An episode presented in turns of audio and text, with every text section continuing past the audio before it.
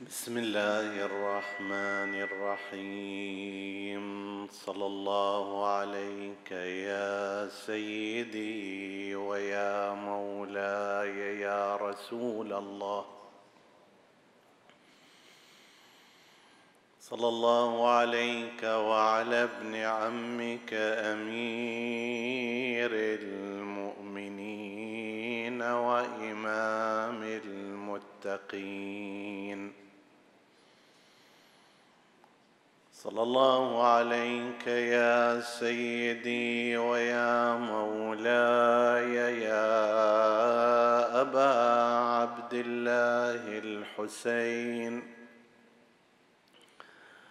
وعلى أهل بيتك الطيبين الطاهرين صلى الله عليك يا سيدي يا أبا الحسن يا موسى بن جعفر. أيها الإمام التقي البر الأمين ما خاب من تمسك بكم. وأمن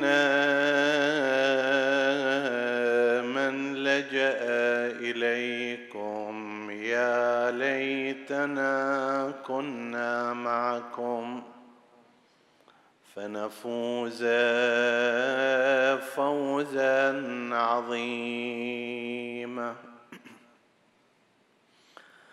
رحلوا وما رحلوا أهيل ودادي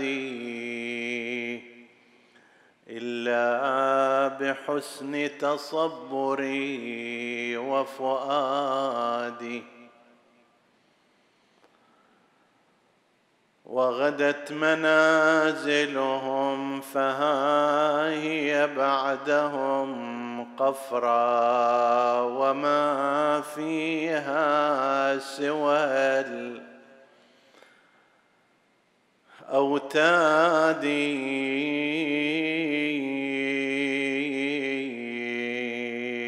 أبكي بها طورا لفرط صبابتي.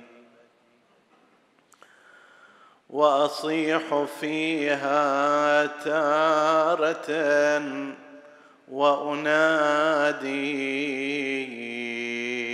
يا دار أما أين مضى ذوك؟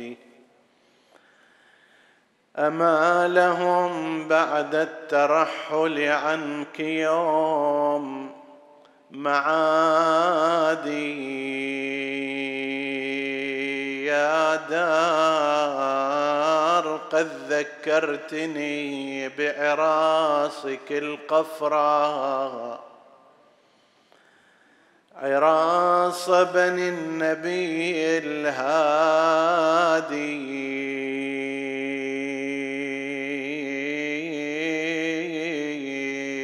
تبا لهم لم يحفظ لهادي النبي. بآله الأمجاد.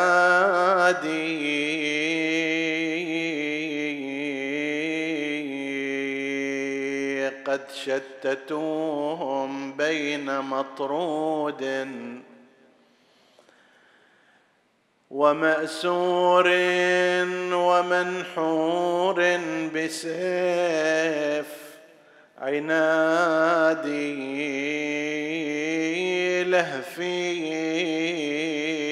وهل يجدي أسن؟ هذا بسام الرايا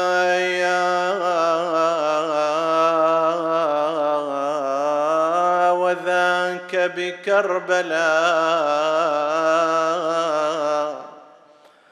وبطوس ذاك وذاك في بغدادي.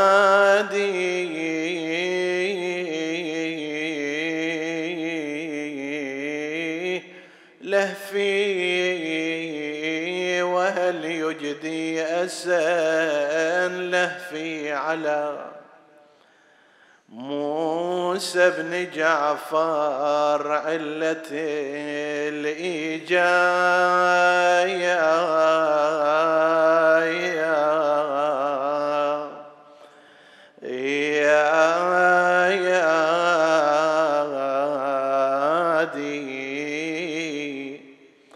ما زال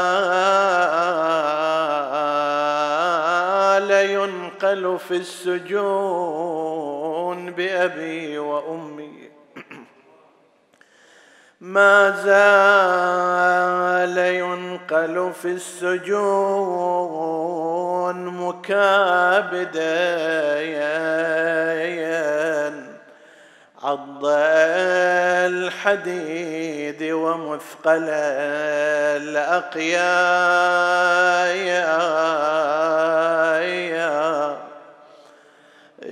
الأقياء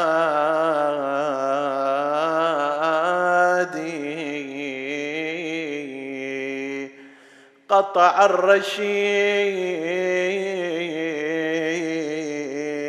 عليه فرض صلاته قسرا وأبداك من الاحقاء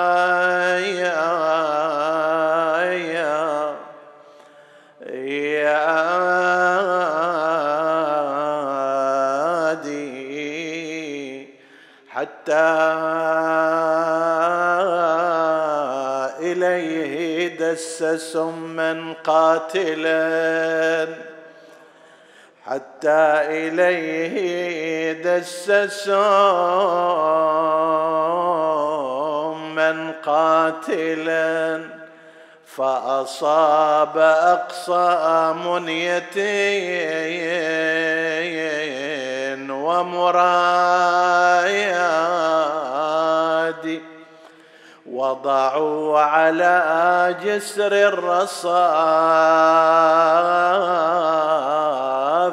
نعشه وعليه نادى بالهوايان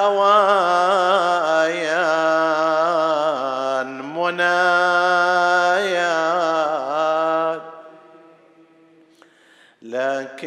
لكنما الأمر لله لا حول ولا قوة إلا بالله العلي العظيم. إنا لله وإنا إليه راجعون. وسيعلم الذين ظلموا أي منقلب ينقلبون والعاقبة للمتقين. عطروا مجالسكم بذكر محمد وآل محمد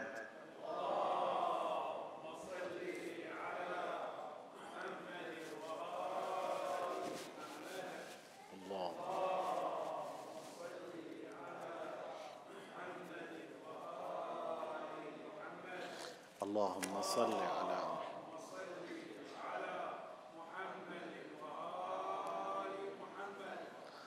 روي عن سيدنا ومولانا أبي الحسن موسى بن جعفر.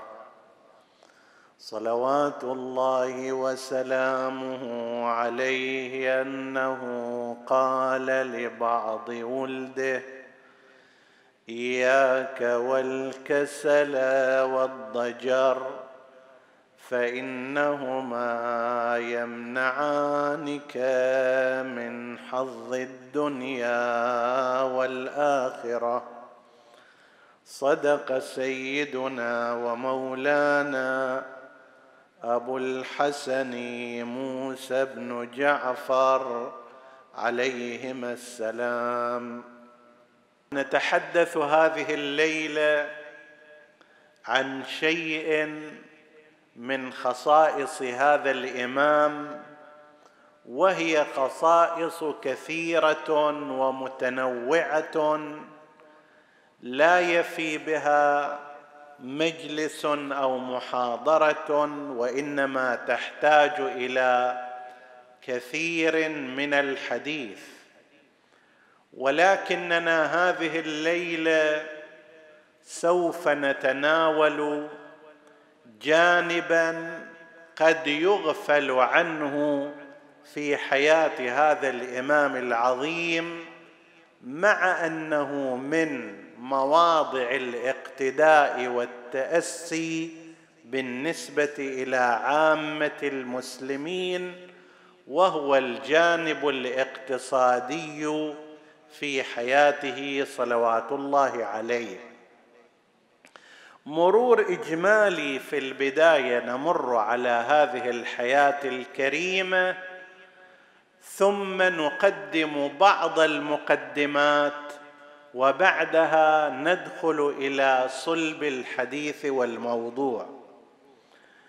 الإمام الكاظم عليه السلام وصلت إليه الإمامة بعد أبيه الإمام جعفر الصادق عليه السلام في وثمانية وأربعين للهجرة على ما هو المشهور من شهادة الإمام الصادق في تلك السنة. وبقي الإمام عليه السلام شاهدا على عشر سنوات من حكومة المنصور العباسي يعني من سنة 148 إلى سنة 159 هذه الفترة كانت من فترات المنصور العباسي وقد شهد الإمام عليه السلام تلك الفترة. المنصور كان عازما على قتل وصي الإمام جعفر الصادق. فقد كتب إلى واليه على المدينة أن انظر من أوصى إليه جعفر فقدمه للقتل. الإمام الصادق عليه السلام بمعرفته أدرك أن المنصور العباسي من الممكن أن يلجأ إلى هذا الأمر فأوصى في الظاهر إلى خمسة أشخاص واحد منهم المنصور العباسي. إحنا نعتقد هم الإمام عليه السلام جعفر عنده علم غيبي وأيضا عنده معرفة واقعية بما يجري من الأحداث. فأوصى إلى خمسة أوصى إلى الإمام الكاظم وأوصى إلى ابنه عبد الله المعروف بالافطح وأوصى إلى زوجته حميدة وأوصى إلى المنصور العباسي نفسه فلما أخبره والي العباسيين على المدينة أن وصيته إلى خمسه واحد منهم أنت فقال ما إلى قتل هؤلاء؟ من سبيل لأنه لازم يقتل نفسه. لكن الذين يفهمون المعنى كما وصل إلى بعض شيعة الإمام عليه السلام قال أظهر الكبير وستر الأمر الخطير ونص على الصغير. شلون؟ يقول لأنه امرأة أن تصير إمام خب هذا واضح أنه ما يصير. منصور العباسي من أظهر مصاديق أعداء آل محمد كيف يصير هو الوصي والإمام بعده؟ كذلك لا يمكن. أيضا بالنسبة إلى عبد الله كان أفطح الرجلين فيه عيب وعند الإمامية لا ينبغي أن يكون الإمام معيوبا بعيب خلقي ولا خلقي ولا عقلي. فيبقى اذا من الإمام الكاظم عليه السلام وهو أصغر من عبد الله الأفطح.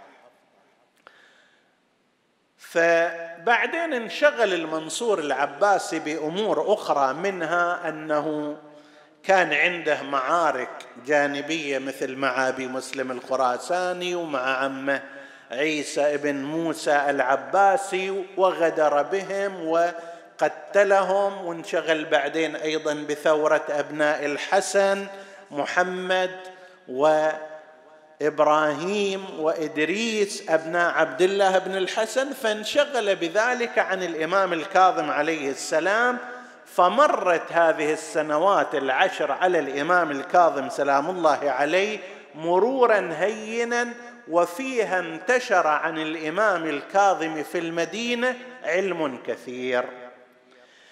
العشر سنوات الأخرى التي تلت بعد ذلك كانت زمان محمد المهدي ابن المنصور العباسي. طبعا إحنا نجيبها الالقاب منصور ومهدي ورشيد وهي لا تنطبق عليهم ابدا. المهدي العباسي لما اجى أراد أيضا أن يتخذ موقفا شديدا من الإمام الكاظم عليه السلام تبعا لسياسة والده وسيرته سيرة المنصور والده. فأقدم على اعتقال الإمام الكاظم عليه السلام وسجنه. وهذا أول سجن سجن فيه الإمام الكاظم سلام الله عليه كان في زمان المهدي العباسي. ف الرواية تقول عندنا وعند العامه يعني هذه يذكرها تاريخ بغداد الخطيب البغدادي وهو ميوله ضد الشيعة وليس شيعيا. يعني لا يخفي تشنجه تجاه التشيع والشيعة. فما يعني لا يتهم في نقله مثل هذه الكرامة. وعندنا في أخبارنا كما ورد في عيون أخبار الرضا وغيره نفس المعنى أن المهدي العباسي رأى أمير المؤمنين عليه السلام في عالم الرؤيا وهو يقول له يا محمد فهل عسيتم إن توليتم أن تفسدوا في الأرض وتقطعوا أرحامكم؟ يعني هاي نتيجة الأمر أنك تقطع الأرحام؟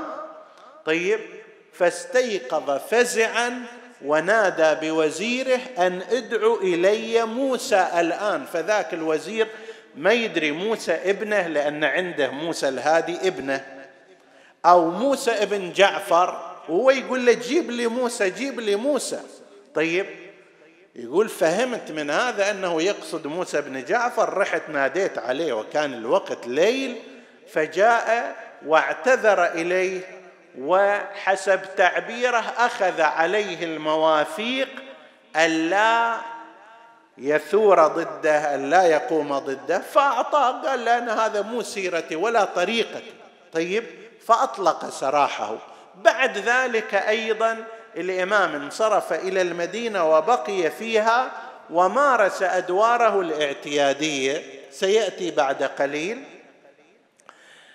الزمان اللي بعده موسى الهادي كان سنة واحدة فقط بعدين قتلته أمه متآمرة مع أخيه الآخر هارون فقتل هذا موسى الهادي من العباسيين وكان أيضا يريد أن يقتل الإمام عليه السلام حتى في رواية أن هذا دعاء الجوشن الصغير اللي إحنا نقراه إلهي كم من عدو ذاف لي قواتل سمومه وأرهف لي شبا حد سيفه وكذا. موجود في المفاتيح الجنان إذا تقراه وهو مستحب جدا أن الإنسان يقراه حتى يعدد على نفسه نعم الله عليه المنسية.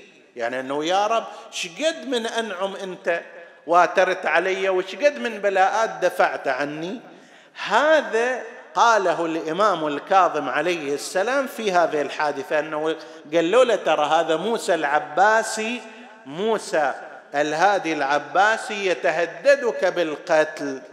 فقال زعمت سخينة أن ستغلب ربها وليغلبن مغالب الغلاب. يعني ما يسوي هذا الشيء. ثم توجه بالدعاء وقرأ هذا دعاء الجوشن. فما عدا سنة واحدة فقط أمه بالتآمر مع هارون أخيه قدموا له السم وقتلوه في قضية مفصلة. المرحلة الأخيرة هي مرحلة هارون الملقب بالرشيد. أعيد وأكرر إحنا لما نقول هذا ليس إقرارا منا لهذه الأسماء وإنما فقط للإشارة. فهذا بدأ من سنة 170 هجرية. 13 سنة بقي الإمام الكاظم عليه السلام في عهده في سنة 183 هجرية. سمى الإمام عليه السلام في داخل السجن. سنة 179 أخرجه من المدينة وجاب إلى بغداد والبصرة وكان ينقل من سجن إلى سجن إلى أن اغتيل الإمام سنة 183 هجرية. في هالأربع سنوات مرت سنوات عجاف جدا على الإمام في عهد هارون العباسي. هذا مختصر لزمانه ولعصره. الإمام سلام الله عليه الكاظم بالإضافة إلى الدور العلمي الواسع الذي قام به وتحدثنا في بعض السنوات عنه حيث أنه عدد طلاب الإمام كان عددا كبيرا. لا تتصور أنه عندما يقال سجين مثلا هو من أول إمامته إلى أن استشهد كان سجينا. ليس الأمر هكذا. كما ذكرت لك قبل قليل. وإنما انشغل في الفترة الأعظم والأكبر من إمامته بتبليغ أحكام الله وبتبيين الشريعة بحيث أننا نجد العدد الكبير جدا من مناظرات الإمام الكاظم من أحكامه الفقهية من أحاديثه ورواياته العقائدية. كانت في هذه الفترة اللي استمرت أكثر من 25 سنة وهو في المدينة المنورة. من ذلك أيضا الإمام الكاظم عليه السلام قدم نموذجا متقدما في قضية الكسب الحلال لكي يقتدي به المؤمنون. هنا أحتاج إلى أن تلتفت لي أكثر من ذي قبل. الإمام في تقديرنا أكو هناك موانع ربما تمنعه من التوجه إلى قضية الكسب وطلب الرزق وطلب المال والإعمار وما شابه ذلك. اولا الإمام عليه السلام فيما نعتقد نحن لو شاء وأراد يستطيع أن يكتفي برزق الله تعالى من الجانب الغيبي فليس بأقل بل هو أعظم شأنا من مريم ابنة عمران التي كان يأتيها رزقها صباحا ومساء كلما دخل عليها زكريا المحراب وجد عندها رزقا قال يا مريم أنى لك هذا؟ قالت هو من عند الله. نعتقد أن الإمام عليه السلام له من المقام ما يفوق هالمقامات هذه. ليش يروح ويدئب نفسه ويجهد نفسه؟ هذا مانع من الموانع. أيضا أمر آخر هو أن الإمام عليه السلام المفروض أنه يبرز جانب الزهد في الدنيا. فما لازم يروح وراء استنباط الآبار واتخاذ الضياع والضياع والبساتين والقرى والزراعات وما شابه ذلك. سيأتي بعد قليل أن بعض الباحثين يرى أن الإمام الكاظم عليه السلام استنبط في المدينة قرابة سبعين بئرا وعينا. سبعين بئر وعين مو شيء قليل ها؟ طيب. والعين بالذات تختلف عن البئر في أنها إذا نبعت خلص بعد تسيل ما تتوقف يختلف عن البئر اللي يحتاج إلى أن ينزح. فهذه العين من الممكن أن تسقي أكثر من مزرعة وأكثر من بقعة زراعية. يتبع هذا فيما يراه بعض الباحثين أن عدد المزارع والبساتين والضيع التي أحياها الإمام الكاظم عليه السلام كانت كثيرة جدا ومتعددة. طبعا إلى الآن هناك في المدينة توجد عين نابعة في أطراف المدينة إلى الآن تنبع وهي من تلك العيون التي استنبطها الإمام الكاظم عليه السلام. معروفة أهل المدينة الأصليين لو واحد يقول لهم يعرفون ويدلون مكانها. طيب يعني هذه إلى هذه الأيام مو إلى قبل سنوات. طيب زين الإمام شنو حاجته إلى هذا؟ ما هي حاجته إلى هذه المزارع وحاجته إلى الضياع والبساتين مفروض ما يسوي هالشكل. لا القضية ليست هكذا.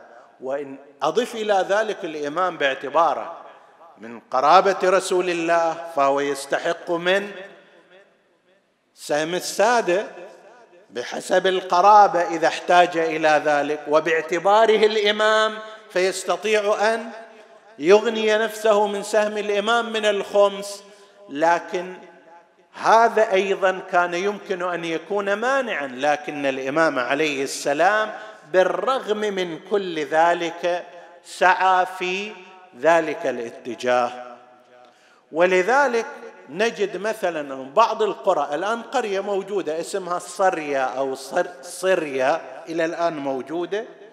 هذه باتفاق المؤرخين قرية زراعية كبيرة الذي أحياها وأعمرها واستنبط بئرها كان الإمام الكاظم صلوات الله وسلامه عليه وصارت هالمنطقة هذه أشبه بمنطقة لأهل البيت فقد كان يسكن فيها الإمام الكاظم مدة من الزمان ثم أيضا كان فيها الإمام الرضا عليه السلام وولد فيها الإمام الهادي سلام الله عليه وبقي فيها أيضا مدة من الزمان. يجي ذكر هذه الضيعة أو القرية الزراعية عندما يكون حديث عن الإمام الرضا والإمام الهادي سلام الله عليه. هذه واحدة. عند مكان آخر اسمه نقمة أيضا من الضياع التي كان يقابل فيها بعض الناس. يقول أحدهم يحيى البكري يقول ركبني دين. فسألت عن موسى بن جعفر. راح يتبين لك من وين بعد هذا كانت تأتي صرر موسى والتي كان يقال فيها عجبت لمن وصلته صرر موسى كيف يشتكي الفقر وكان في الصرة ما بين ثلاثمائة إلى أربعمائة دينار. يعني مجهزة هذه لمن يحتاج. يقول سألت أين موسى بن جعفر؟ قالوا في ضيعة له يقال لها نقما. فذهبت إليه وكان معه خادم غلام فقلت له لي إليك حاجة. فصرف الخادم صرف الغلام قال له اطلع حتى لا يريق هذا مي وجهه أمام ذلك الخادم. فقال له ركبني دين كذا وكذا فقال فقلت لا أذهب إلا إلى ابن رسول الله. فرحب به الإمام عليه السلام واستخبره عن دينه وأعطاه بمقدار ما كان مديونا وعطية فوق ذلك. هذا في ضيعته في نقمه ضيعة أخرى أيضا كان يسم تسمى البسرية أو اليسيرية يختلفون في ضبطها. أيضا نفس الكلام. الإمام عليه السلام اللي نعتقد أنه بإمكانه أن يعيش من خلال تسخير الله عز وجل له الرزق كما سخر لبعض عباده. الإمام اللي عنده مجال أن يعتمد على ما يصله من الخمس باعتباره الإمام وهناك سهم للإمام وباعتباره من القرابة والقرابة لها سهم آخر مع الحاجة. ليش يروح وراء هذا الموضوع؟ جواب على ذلك متعدد. واحد من الأمور قضية القدوة للمؤمنين. الإمام الذي يستطيع أن يوفر رزقه بطرق غيبية يسيرة وسهلة. يقول لي يا من تتبعني لا تركن إلى الكسل لا تركن إلى التواكل روح وراء شغلك اعمل في سبيل أن تكسب الرزق الحلال. عيب عليك إنك قاعد في بيتك. تشاهد التلفزيون أو تشاهد الألعاب الإلكترونية وزوجتك تذهب من الصباح إلى المساء. تجهد نفسها من أجل أن تصرف عليك. هذا لازم ما يكون مناسب إلى رجولتك. لا ينبغي أن تقبله أنت. إمامك إذا كان يستطيع أن يكتفي بأشياء متعددة عن المباشره في العمل عن الكسب المباشر. وهذه مو فقط سيرة الإمام الكاظم ها غيره أيضا. يقول أحدهم وهذا راح يكون النقطة الأخرى أنهم أرادوا أن يواجهوا خط الرهبنة والتصوف والانعزال والتواكل وترك السعي في الأمور الدنيوية اللي كان تيار في المسلمين والآن قد يكون موجود عند بعضهم. محمد ابن المنكدر واحد من كبار الصوفية. يقول رحت إلى محمد بن علي الباقر. الإمام الباقر يظهر كان جسمه بدينا بعض الشيء. فوجدته يعمل في مزرعة له وقد استنقعت قدماه في الطين والعرق يتصبب منه. إمام عالم أهل البيت باقر العلم. عند الشيعة وعند غير الشيعة هو من أوعية العلم النبوي. طيب فإذا يجي رجلاه في الطين ويتصبب عرق. فجئت إليه حتى أعظ. قلت له يا أبا جعفر شيخ من أشياخ قريش عالم من العلماء يطلب الدنيا في هذا الوقت القائض وتحت حر الشمس. ماذا تقول لله لو قبضك وأنت على هذه الحالة؟ فقال له أقول لله أني كنت في طاعة الله أكسب المعاش حتى أكف يدي عنك وعن أمثالك. أقول له أنا كنت في طاعة الكاسب حبيب الله الساعي في معاش أهله وعياله هو في عبادة إلى أن يرجع. إذا كان كسبه حلالا وقد عمل بيده من هو خير مني. قال من خير منك؟ قال جدي رسول الله. رسول الله كان يعمل بيده. وجدي أمير المؤمنين. أمير المؤمنين استنبط الآبار. هاي أبيار علي المعروفة. جزء منها كان من استنباط واستخراج أمير المؤمنين. وآبار أخرى في ينبع وغيرها. طيب فاذا الإمام عليه السلام واحد من المعاني اللي يريدها من هذا الجانب أن يوصل إلينا نحن أتباعه أن أيها الناس اكسبوا معاشكم من الحلال. إياك إياك والكسل والضجر. يقول إلى واحد من أولاده إياك والكسل والضجر فإنهما يمنعانك حظ الدنيا والآخرة. إنسان كسول لا في الآخرة يحصل مكان ولا في الدنيا يحصل مكان مناسب له ماذا يعني أن يجلس شاب بلا عمل وبلا سعي وراء العمل وينتظر أن يأتي المال من هنا أو هناك أو يطلب من هذا وذاك أو يتسول هنا وهناك أو يعتمد على مثل زوجته أو ما شابه ذلك.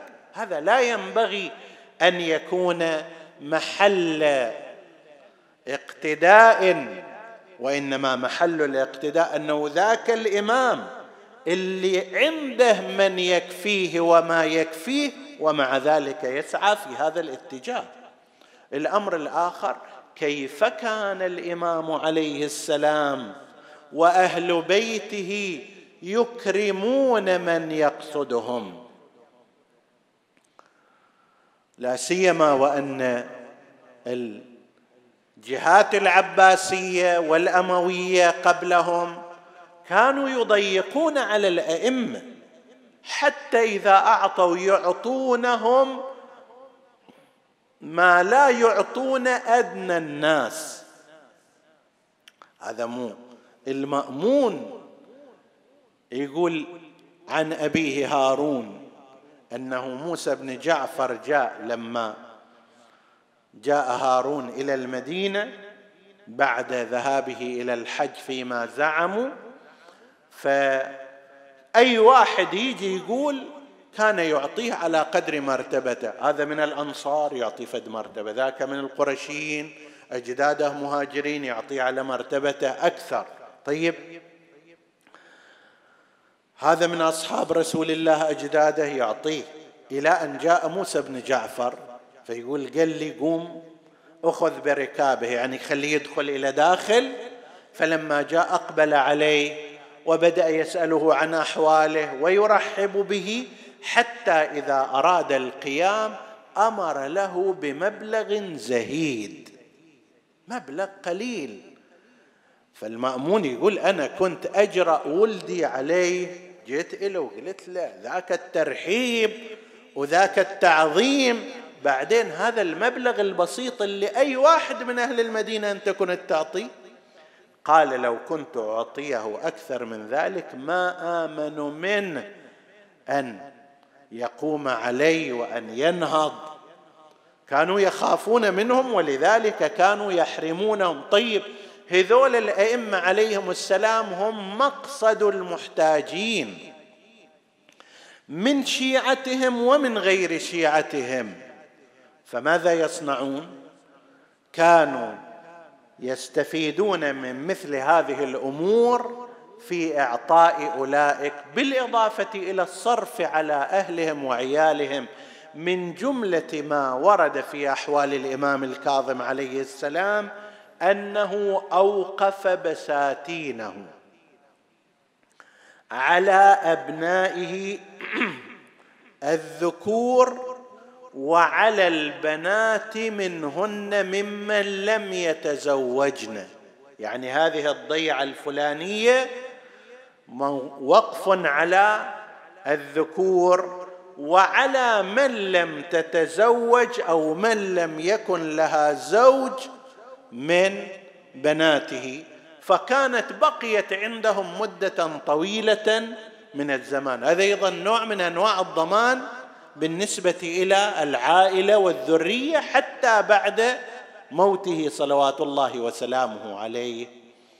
فالإمام عليه السلام بالإضافة إلى أنه كان يريد أن يقدم للناس قدوة أنه أنت لا تصير متصوف لا تصير راهب. عازف عن الدنيا بأفكار باطلة.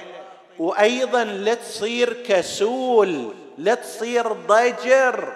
شايف قسم من الناس؟ الكلمة والكلمة الثانية مستمل ملان ضجران طفران. على ويش لماذا؟ أنت جاي هالساعة اللي تقضيها تستر بها أمرك. تكسب بها عيشك. طيب لازم أنت تستقبل الحياة بهذه الطريقة المناسبة من الجدية والإقبال والتفاؤل. إياك يقول يقول مولانا الكاظم إياك والكسل إياك والضجر. ليش فإنهما يمنعانك خير الدنيا أو حظ الدنيا والآخرة؟ لا الدنيا تحصلها بالكسل والضجر ولا الآخرة تحصلها بالكسل والضجر. الإمام عليه السلام مع أنه كان يتولى مقاليد الامامه وكما ذكرت لكم في أمر تبليغه الشيء الكثير بس هذا أيضا ما يمنعه أن يستنبط هذه الآبار وأن يعمر تلك الضياع وأن يؤسس تلك البساتين والمزارع وأن يفيض من خيره على سائر الناس بعد أسرته وعائلته. هذا إمامنا سلام الله عليه يقدم لنا هذه الصورة المشرقة. مع ذلك مع ذلك لم يتحمل وجود الإمام أولئك الحاكمون الطغاة. يعني إمام عليه السلام هو في المدينة لم يكن في وارد النهضة العسكرية لأنه حصلت في زمانه عدة ثورات ما شارك فيها الإمام. حصل في زمانه ثورة محمد بن عبد الله بن الحسن النفس الزكية. قتل فيها واستشهد فيها عبد الله بن الحسن المعروف بالمثنى محمد بن عبد الله بن الحسن المعروف بالنفس الزكية سنة 145 هجرية. يعني الإمام في ذلك الوقت كان عمره بحدود 18 سنة أكثر أقل من الممكن أن يشارك. لم يشارك. صارت ثورة الحسين بن علي شهيد فخ الحسني اللي كانت في زمان الهادي سنة 170 هجرية. الإمام عليه السلام في ذاك الوقت أيضا عمره كبير فوق الخمسة وأربعين سنة لم يشارك فيها.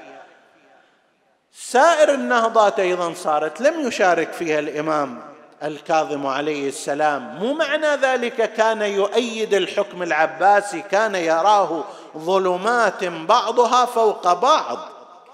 وكان يرى هارون مصداق من مصاديق الحاكم الظالم الفاسق لكن لم يرى أن دوره يقتضي أن ينهض في حركة عسكرية غير متكافئة ويقتل فيها. فبقي في المدينة يمارس هالأدوار هذه العلمية من جهة الاجتماعية من جهة أخرى الاقتصادية من جهة ثالثة وهكذا الإصلاح بين الناس. هل مقدار أيضا لم يتحمله هؤلاء الحاكمون الطاغون. لذلك في سنة 179 كما ذكرنا بعد أن سجن الإمام عليه السلام في زمان المهدي العباسي لفترة من الزمان وعلى أثر رؤيا رآها عن أمير المؤمنين عليه السلام أطلق سراحه في سنة 179 هجرية يعني قبل شهادة الإمام سلام الله عليه أربع سنوات استشهد سنة 183 هجرية. جاء هارون العباسي إلى الحج وإلى المدينة المنورة. وكان يريد أولا أن يعمد ولاية أبنائه مكان ابن موسى الهادي لأن موسى الهادي أخاه كان يريد ابنه فهذا قتل موسى الهادي وبالتالي انتهى ذاك الموضوع. بس إلى الآن أكو واحد معهود إليه بالحكم وهو عيسى ابن موسى. فأراد أن يثبت قضية أبنائه الأمين والمأمون كحاكمين بعده وأراد أن يزيل ما في ظنه من عقبات عن ذلك. حصلت أيضا بعض الأحداث والقضايا مثل أن هارون جاء إلى مسجد رسول الله صلى الله عليه وآله فقال السلام عليك يا ابن العم. وكان الإمام الكاظم يزور جده رسول الله فقال السلام عليك. يا جداه يا رسول الله هذه المقدار من الانتساب اعتبره هارون تحديا له.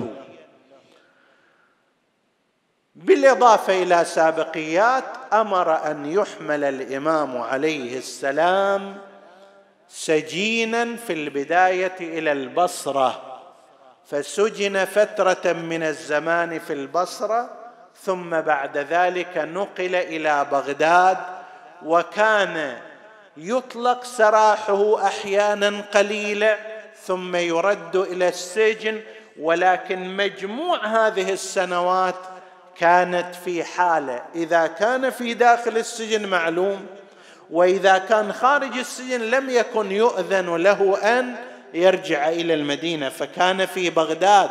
لذلك باستمرار إحنا نجد روايات أن هارون استدعى موسى بن جعفر فقال له كذا وكذا. يتبين من هذا أنه قريب منه وأنه في بغداد لا أنه في المدينة. فما زال سلام الله عليه في هذا الأذى والإضطهاد ينقل من سجن إلى سجن. ومن طامورة إلى طامورة. لكن السجون الأولى كانت هينة مثل أنه سجن عند الربيع. وزير هارون كان سجنه عبارة عن بيت منفرد وكان يمنع أحد من الدخول عليه أو أنه هو يخرج. فهذا أمره كان هينا وإن كان بالتالي أي إنسان مسجون حتى لو يكون في أي مكان ما دام بعيد عن أهله وعياله. ومن يعرفه هو هذا احتجاز الحرية بذاته أمر مزعج ومتعب. لكن شتان بين هذا وبين ما رآه الإمام في طامورة السندي بن شاهك. الآن فيها الفترات اللي في العراق صار بالإمكان الاطلاع على مختلف الأماكن ولم يكن هناك منع رسمي كما كان في العهود السابقة أصبح بالإمكان الاطلاع على بعض السجون التي سجن فيها الإمام عليه السلام. وهذه تبقى. تشوف مثلا بعض الأبنية اللي تنسب إلى إبراهيم الخليل ومكانه هي موجودة. قد تجدد أو ترمم لكن تبقى محفوظة الأثر. فيتبين من بعضها كيف أن هذه السجون والطوامير تفتقد لأدنى مقومات الحياة.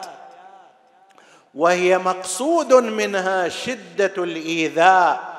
قالوا إن هذه الطامورة طامورة السندي بن شاهك كانت تحت الأرض فلم يكن يدخل إليها النور وكانت سيئة التهوية. ولم يكن الإمام عليه السلام يسمح له بالخروج ولا بدخول أحد عليه. في هذه الطامورة تحت الأرض لا يرى النور فيها ومع ذلك كانت رجلاه مقيدتين بالحديد. رجل عمره أربعة وخمسين سنة خمسة وخمسين سنة في داخل سجن تحت الأرض ومع ذلك كان مقيدا بأرطال الحديد بأبي وأمي.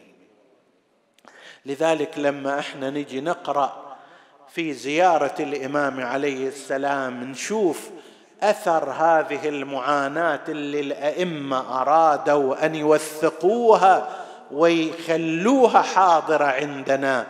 بماذا نصلي على إمامنا الكاظم؟ نقول وصل على موسى بن جعفر إمام الأبرار ووصي الأخيار الذي كان يحيي الليل بالسهر إلى السحر.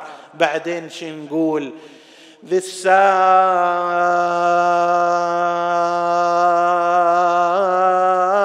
المرضوض بحلق القيود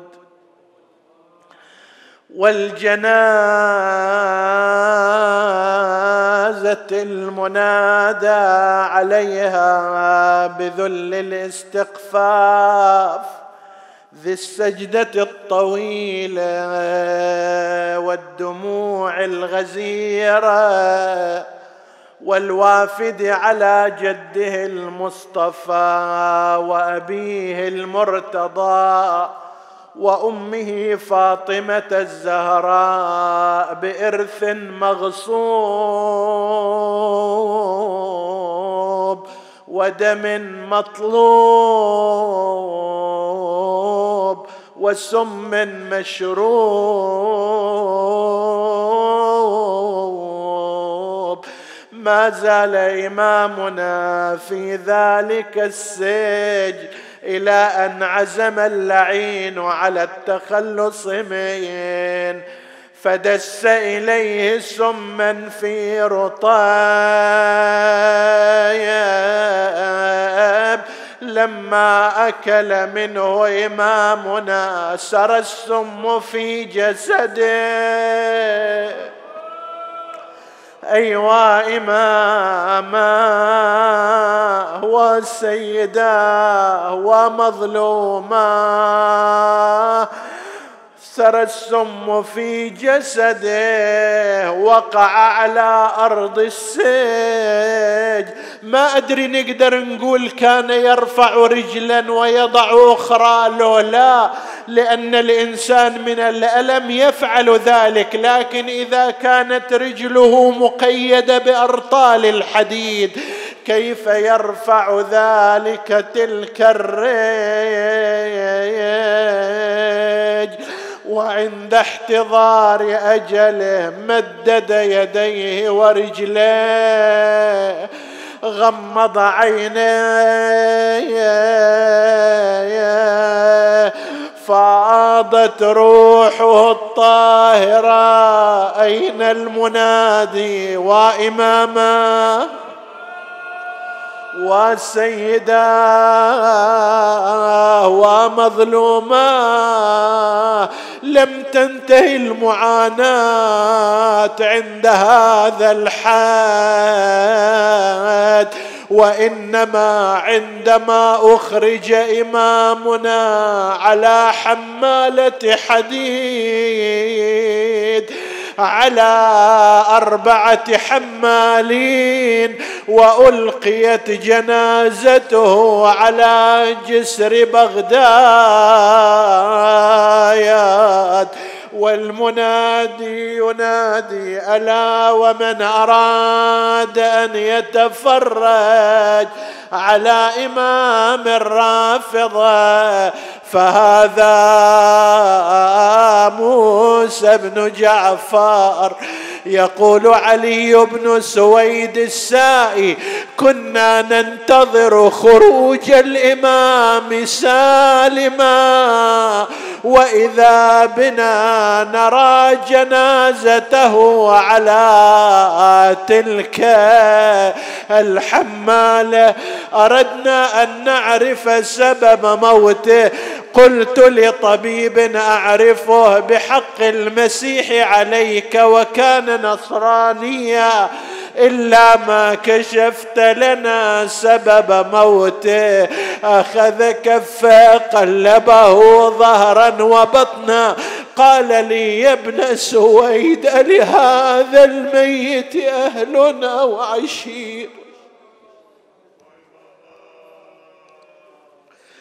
قلت أخبرنا عن سبب موته ما تصنع بعشيرته.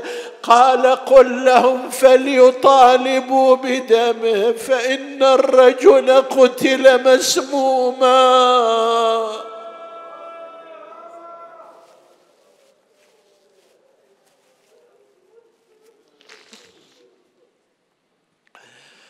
جاه الطبيب وعاينه والدمع منا ساء جاه الطبيب وعاينه والدمع منا ساء ويقول يا ابن سويد المسموم ما إلى